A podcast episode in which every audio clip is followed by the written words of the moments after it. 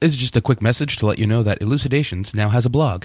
Check it out at Lucian, that's L U C I A N, lucian.uchicago.edu slash blogs slash elucidations.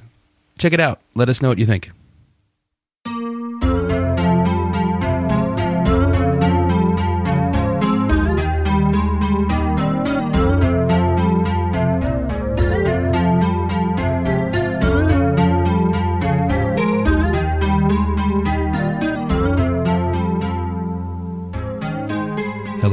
To Elucidations, a philosophy podcast ordinarily recorded at the University of Chicago, but which today is being brought to you from Amsterdam.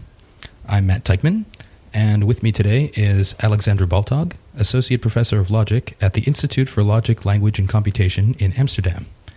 And he's here to talk to me about the logic of knowledge. Alexandru Baltag, welcome. Hi. Maybe we can just start off by talking about the distinction between knowledge and belief. So, for people who haven't thought about this before, it might at first seem like knowing something is kind of like the same thing as believing it. Or, so, what's the difference there? I, I personally have no clue, but um, I can offer opinions that were offered by various philosophers on it, in connection with which uh, I, as a logician, am interested in the what are the logical distinctions between these concepts, or, or more specifically, if there are more than one concept of knowledge, or there are many, and similarly for belief. So the standard common wisdom in philosophy and is that knowledge is factive. In other words, if you know something, then that thing is actually true, by definition, so to speak. While uh, belief is uh, not necessarily so. Right? So that's the fundamental distinction on which I think most philosophers and I think even people on the street would agree that that is kind of a meaningful distinction. Now, beyond that, um, all hell breaks loose. People don't agree on more than that. So, um, until 1960s, Gettier, uh, counterexamples, it was kind of part of the common wisdom among some philosophical circles that Plato claimed uh, that knowledge is nothing but justified true belief. Now, that this is, is no longer accepted by the majority of epistemologists, and actually, people who know more about history and about Plato than I do uh, nowadays tend to believe that, in fact, Plato never claimed that. Uh, yeah, so the identification between knowledge and justified through belief is now kind of almost universally rejected. The main question epistemology, I would say, in the last 30 years or 40 years, was uh, essentially what is the missing ingredient in this equation. Knowledge equals justified true belief plus what?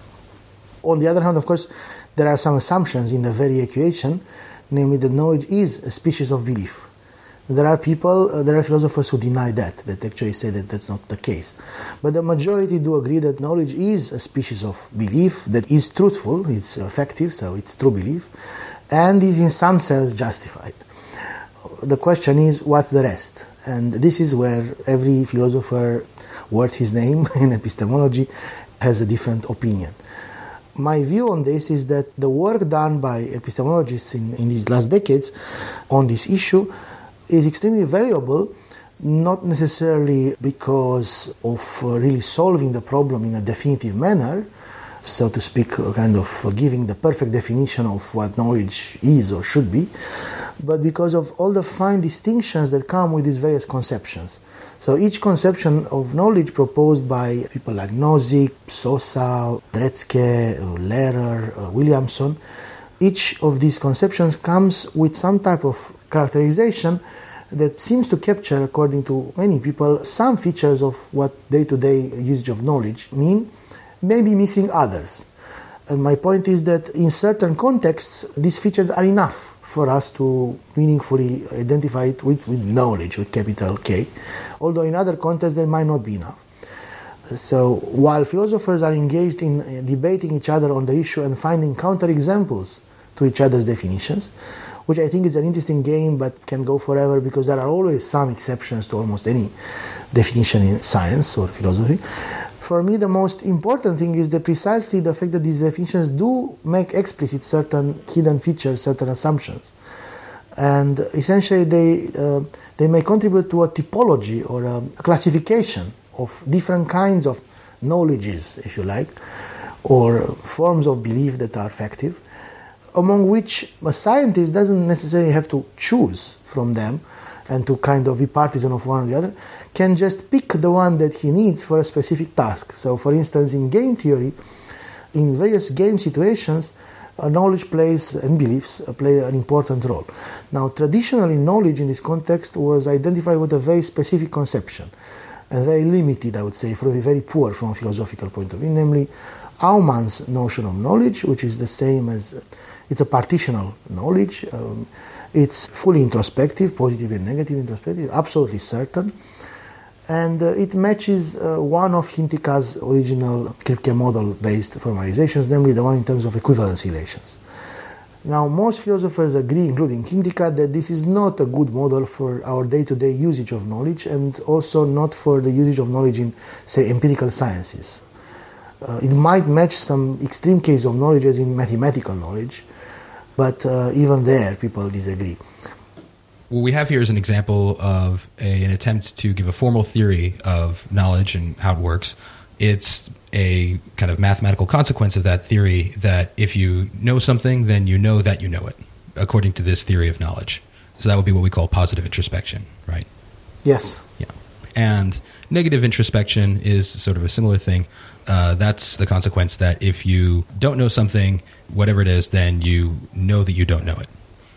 Yeah, so these principles have um, been initially assumed by logicians and uh, by some logicians, and in economics, uh, in game theory by um, by Aumann, as part of the definition of knowledge.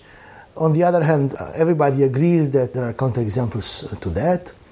Many philosophers claim that actually that's what makes knowledge in- interesting. Uh, for instance, the dialogues of Plato would be meaningless if knowledge would be negative introspective, because typically that's what happens in a Platonic dialogue. Socrates picks up on some person who believes that he knows something and then deconstructs uh, his justifications uh, via dialogue so that in the end the person concludes that he didn't know it after all, what he claimed to know. Socrates' claim to wisdom is simply that he's very good at that, and knowing what he doesn't know. So Socrates may be the only negatively introspective person in the whole uh, in the whole drama, uh, while all the others, as typical for people, uh, have some wrong beliefs about their knowledge. So they think occasionally that they know things that they later discover not to know. It seems like this happens all the time. I'm often really convinced of something, and then later on we discover that we were wrong about it. And it seems like it's maybe a bit of an extreme position to say that can't ever happen. So this is what many philosophers debated for a long time, and um, one of the main uses of logic, or formal logic, by epistemologists is precisely in debating these kind of principles.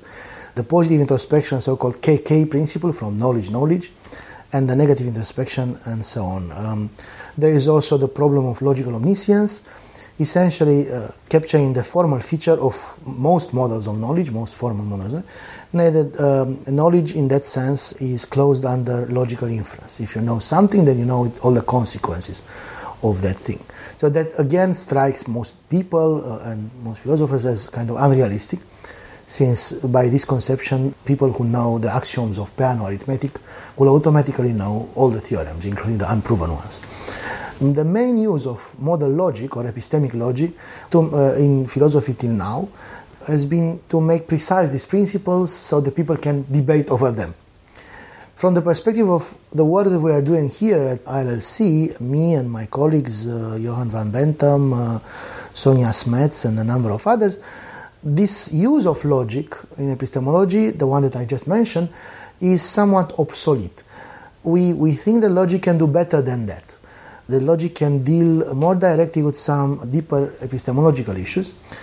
And in particular, the stress in the work that I've been doing is on features that are not captured by traditional epistemic or modal logic.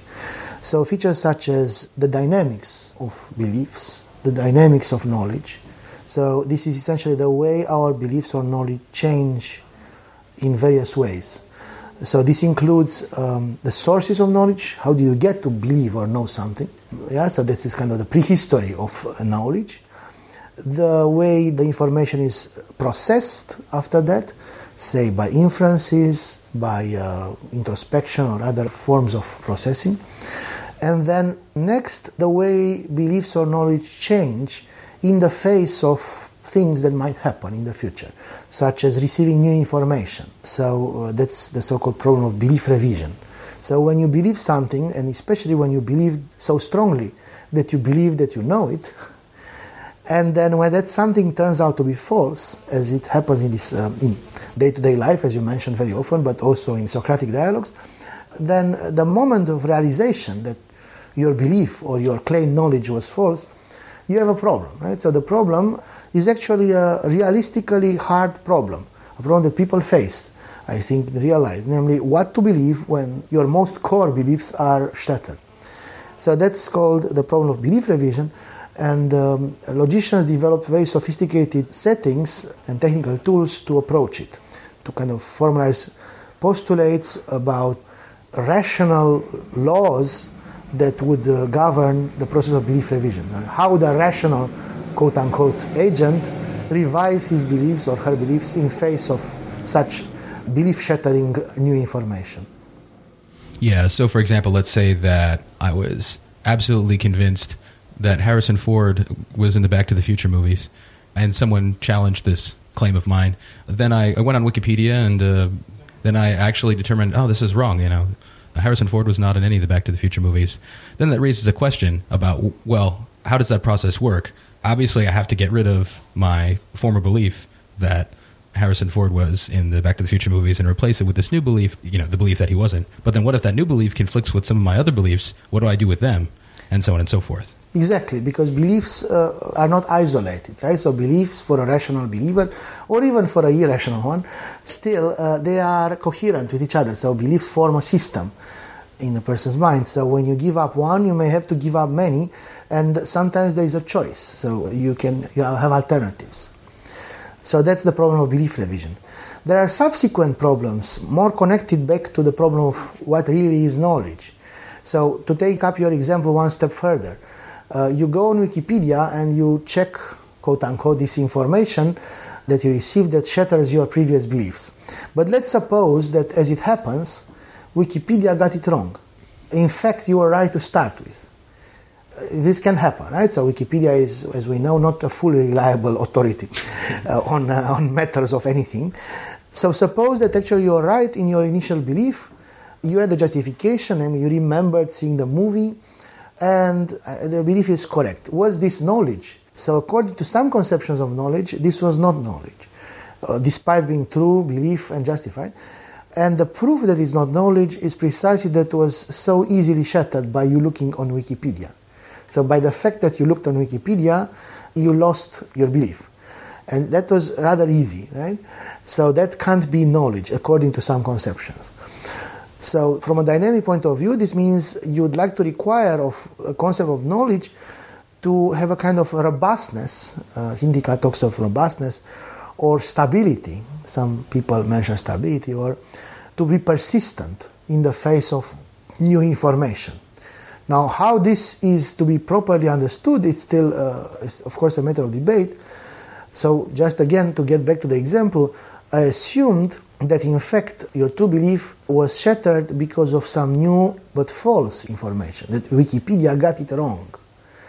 So, according to the so called concept of defeasible knowledge or defeasibility theory of knowledge, that's not a good example because you might still have known what you claim to believe.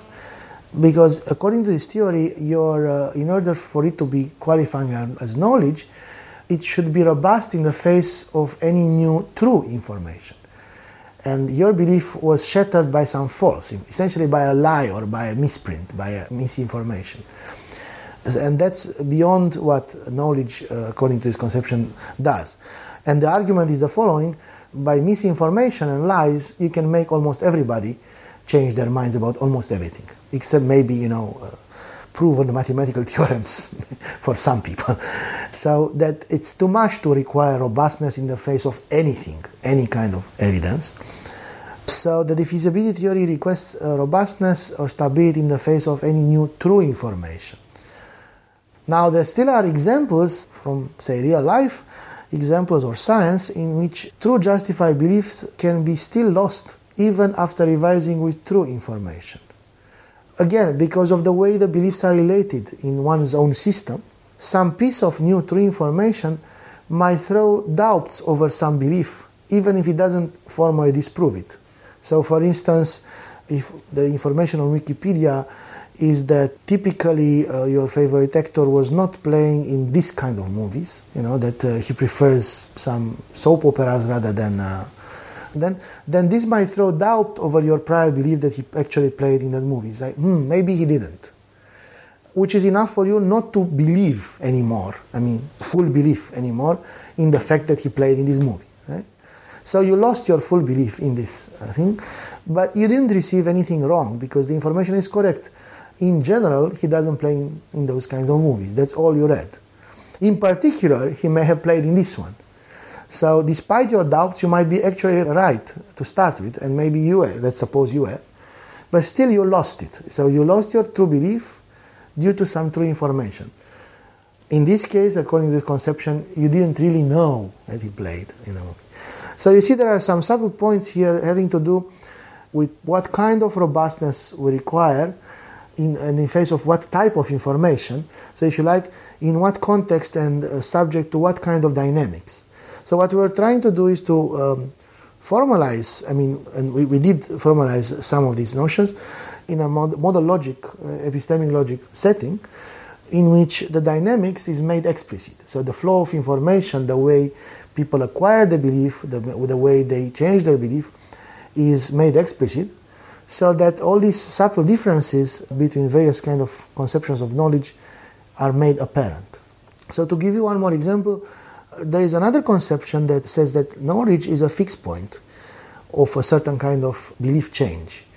Namely, uh, is the kind of thing, so knowledge is the kind of thing that makes certain kind of information uh, receival redundant. So if you tell me something, if you announce me that uh, you're not going to class today, and I say, ah, but I already knew that, it essentially means that what you just said is redundant. So this new piece of information in this particular context, transmit to you in this particular way, is redundant.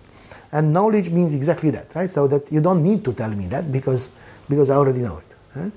In a belief context, there is also a similar fixed point if, we're talking about beliefs and you're, you're trying to uh, make me believe something, and I say, yeah, but I already believe it. Yeah? believe in God, and I say, yeah, but I already believe in God. You don't have to argue with me on that.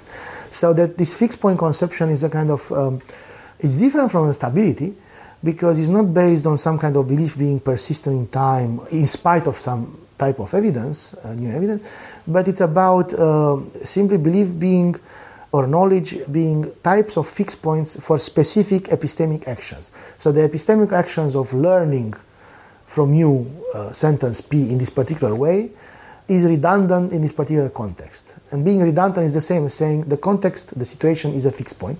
My beliefs or my system of beliefs is the same after I hear the sentence as it was before. So that's the fixed point conception of knowledge. And depends on how you implement it, you get various kind of attitudes all the spectrum from simple belief to stronger beliefs to more robust ones to all the way to some forms of knowledge. So that's a yet a different conception which is easily confusable with the first one. Thirdly, there are concepts of knowledge based on counterfactuals, uh, so counterfactual reasoning. So, for instance, Nozick and partially Sosa have talked about safety of knowledge. Well, Nozick about truth tracking, and so about safety, and these are counterfactual features of knowledge. So they have to do with what would, how the world would be if what you claim to know wouldn't be the case, or if the world would be slightly different than it is, but what you claim to know would still be the case. So th- that's the two sides of, say, Nozick's definition. So Nozick's definition of says, look, if the world would be slightly different than it is, and P would still be true, I would still believe it. And dually, if the world would be slightly different in such a way that P is not true, I wouldn't believe it. Hence, if this is the case, I can be entitled to say I know P right, in this particular world. Uh, so this ties together, as you see, belief with the counterfactuals, with the reasoning about how the world might be or might have been, which is an even more uh, debatable and um, hard to grasp metaphysical aspect of, uh, of knowledge. Nevertheless, there are uh, good models for counterfactuals, David Lewis uh, among them, sphere models, and they can be made into modal logic kind of models, namely relational models, based on a relation of similarity, how similar is a world to another world. And putting this together with a logic of belief, one can uh, actually formalize this conception of knowledge and analyze its properties. For instance, analyze its flow, its dynamics. And it turns out that the dynamics of Nozick knowledge is very different than the dynamics of the defeasible knowledge that I just uh, mentioned earlier, the one which is due to, say, Lehrer and other people, Stalnaker and others. So, in other words, these different conceptions, which may be based on some kind of metaphysical or ontological assumptions, they can also be distinguished in a more pragmatic behavioral way by just looking at the way they evolve. Uh, the way somebody's knowledge, according to knowledge conception, evolves is different from somebody's the evolution of somebody's knowledge according to the Lehrer conception. So the dynamics is different. So that's what we stress in that I stress in my work, and um, the fundamental role that dynamics of information and dynamics of beliefs play into capturing just the right nuances of knowledge that one is talking about. So maybe to run this through an example, suppose I know that Paris is the capital of France. I think that's something I know. Then on the let's say on the stability conception of knowledge, what that amounts to is that no matter how much new true information I receive, I'm still going to continue believing that Paris is the capital of France. So that's yes. sort of the stability conception. And then according to this other conception, what we're calling the counterfactual conception, even if the world were a little bit different from the way it is, so even if I had a brother, which I don't have, or even if the Empire State Building was one inch taller, I would still believe that Paris is the capital of France. Mm, well, no, this is uh, so um, it's a little bit different. Essentially, even if the world would be slightly different than it is, say you'd have a brother, while being slightly different, as long as Paris would still be a, the capital of France, you would yeah. still believe it. And if the world was slightly different by as it is, but in such a way that actually Paris wouldn't be a capital of France, say because the French decided back in the Middle Ages to make a university and uh, the headquarters of the king uh, somewhere else, then you would not believe it, that Paris is the capital of France because by now you would have read the history books, so let's say. So you would know that in the Middle Ages this happened and you know that Paris is not the capital of France. Uh, so that's the conception. It's like if the world will be slightly different in these two different ways, like uh, varying the fact uh, both positively and negatively, then this would trigger a different, uh, either maintaining the belief or having the uh, losing the belief, depending on how the fact will become true and false. So that's what Nozick calls truth tracking. You see that kind of across possible worlds, across the closest alternative worlds, the belief tracks the truth, like the truth value of the sentence. So if the sentence is false, then you believe it, don't believe it. If the sentence is true, that you believe it. And this is across certain other worlds, let's say the ones that are not very different from ours. And that's the idea of this uh, truth tracking condition. There are other things, um, there is something called safety, which is almost a dual. And there are other things that are, might be more related to what you expressed earlier about your brother, namely the so-called margin for error conception, with, mostly associated with Williamson. So the margin for error conception, essentially uh, you know things that are robust under small changes of the world anyway as long as those small changes are the kind of things that you cannot really uh, perceive anyway. So, in your example, if say uh, the, the World Trade Center would have been uh, uh a few inches uh, taller, you wouldn't perceive the difference anyway. So, for you, that world would be indistinguishable from this world. And uh, according to this conception, Paris should still be the capital of France in that world because you don't actually know which one of these two is the world, right? So, hence, the fact itself should be a bit robust, and you'll believe about it. You should still believe in that world that Paris is the capital of France, irrespective of those two inches. So, to give a counter example, if we are talking about your belief that a building, I think Williamson's example is a tree, okay, let's say a tree, is exactly 20 meters tall, right? So, this belief, which might be based on your perception, is extremely fragile to these counterfactual alternatives because you can't perceive centimeters from a distance or, or, or, inches or whatever. So the world might as well be that uh, in fact the tree is 20 meters and uh, one centimeter. And then you wouldn't be able to tell the difference. Hence, Williamson will argue that you don't know that the tree is 20 meters exactly. But what you do know is that, for instance, the, the, the tree is between 10 meters and 20, or 25, let's say. So 15 and 25, okay? Because uh, the difference is big enough so that this fact is robust even if the world will be slightly different, even if the tree is modified slightly imperceptibly more, then the fact will still be the same and you'll still believe it. Hence, you know in that sense that the height of the tree is between these margins. Right? Somehow the knowledge should have a margin for error, should allow for this margin for error, that's the idea, so that small imperceptible differences uh, will not make a difference to what you know. And of course, uh, the problem is you see that uh, the notion of small imperceptible differences is not cumulative, is not additive. Because if you put together many successive small imperceptible differences, you get to a big perceptible difference, right? And this is the essence of um, Williamson's argument against the positive introspection. Positive introspection says if you know, then you don't know that you know.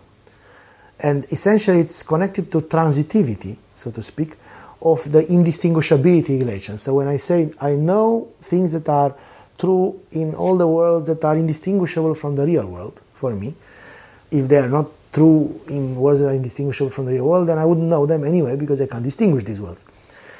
And if the relation of indistinguishability is based on this uh, vague notion of Williamson uh, essentially being imperceptibly different from the real one, then knowledge wouldn't be introspective because this relation is not transitive, right? So something can be indis- tiny indistinguishable from the real world, and another world can be tinily different from that one, and so on. But if after seven iterations of this, the tree can be one centimeter more, two centimeter more, and so on, each of them indistinguishable, but at the end you get one meter uh, taller, and that you can distinguish, or even before.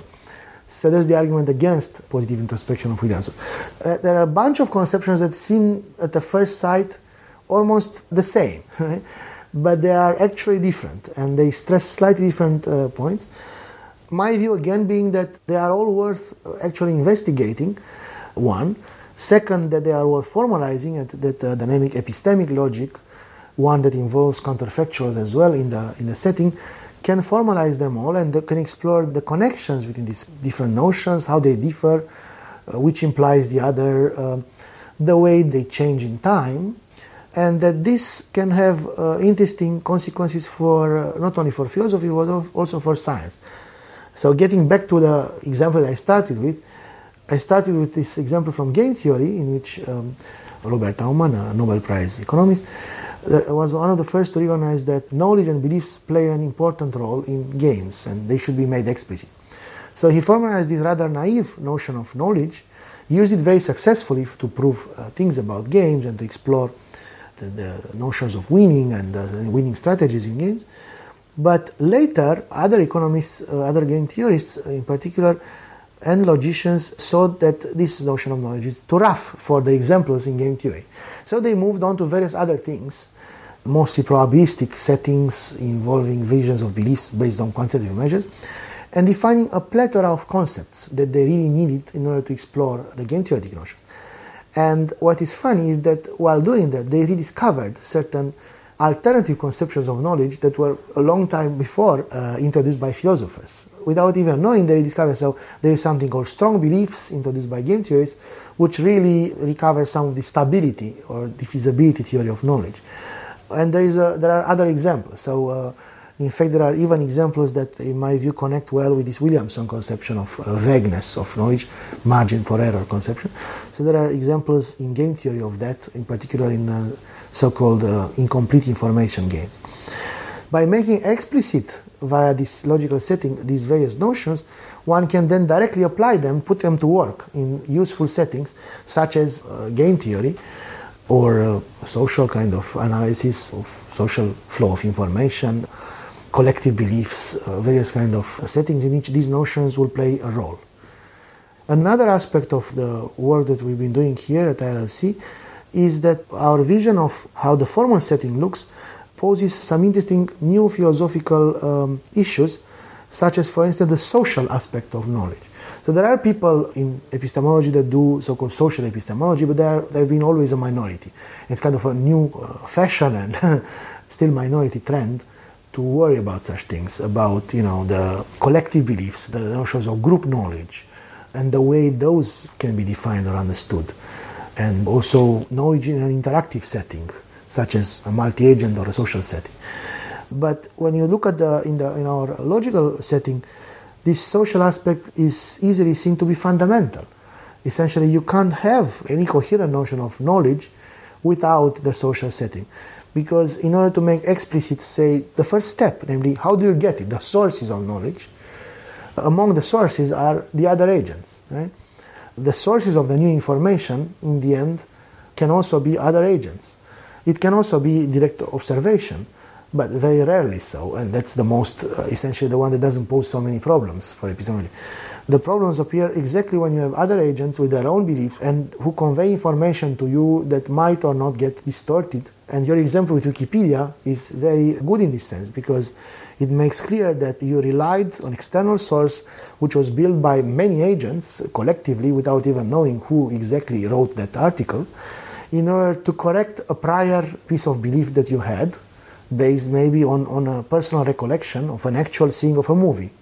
So you sometimes trust this indirect information which is anonymously collected by a whole society of agents, a community such as Wikipedia, more than you trust your own memory and your own perception. And that's pretty interesting.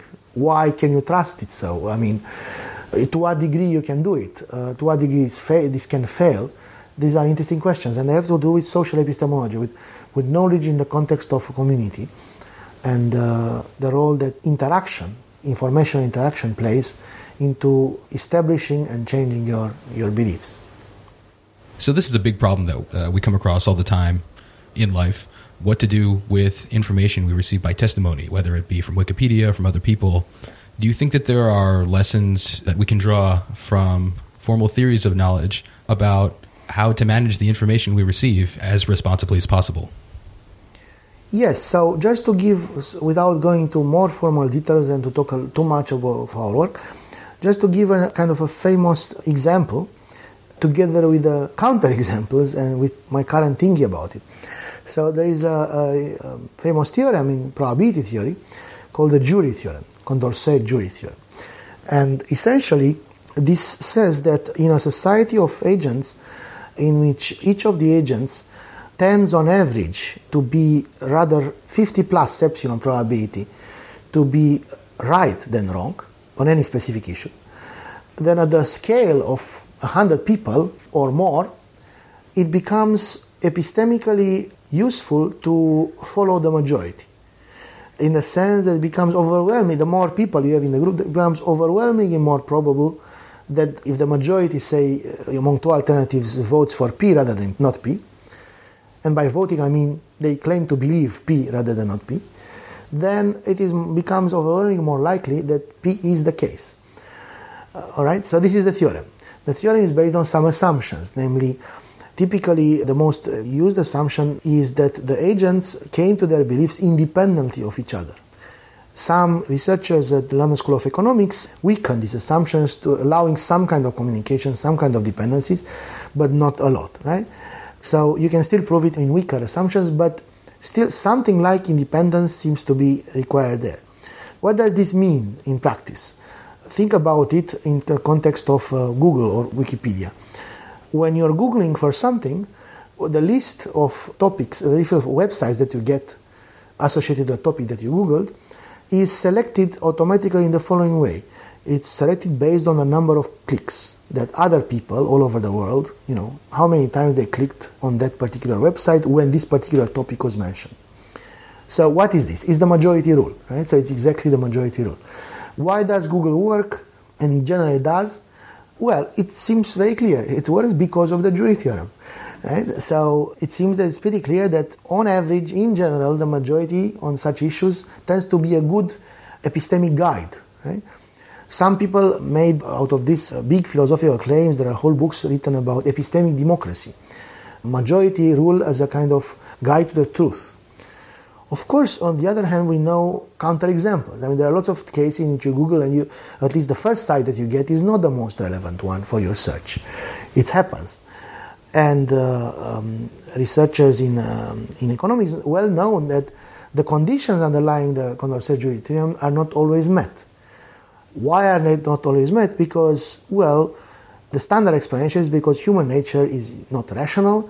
People don't come to their, their beliefs just by rational judging the evidence independently of each other. What they do is they tend to follow each other, essentially, um, sometimes going to extremes such as mass hysteria or you know some kind of fashion, informational fashions. Ideas can be memes in uh, Dawkins' expression, so things that kind of just spread like fire from a person to another in a society without a lot of checking, without independent confirmation, without independent thinking, just they, they do so. Okay, apparently we could say the jury theorem fails in practice because of people are irrational, so that they are not forming their opinions independently. Now, what we were doing, I was doing in an ongoing paper with Eric Pacuit and uh, Sonja, is essentially we are uh, we agree with the conclusion and we deny uh, the premise. We don't think that this has to do with irrationality of people. We think it's perfectly rational, actually. And in fact, it's a consequence of, in particular, Condorcet's jury theorem, that people should do that, that people will tend to follow the majority.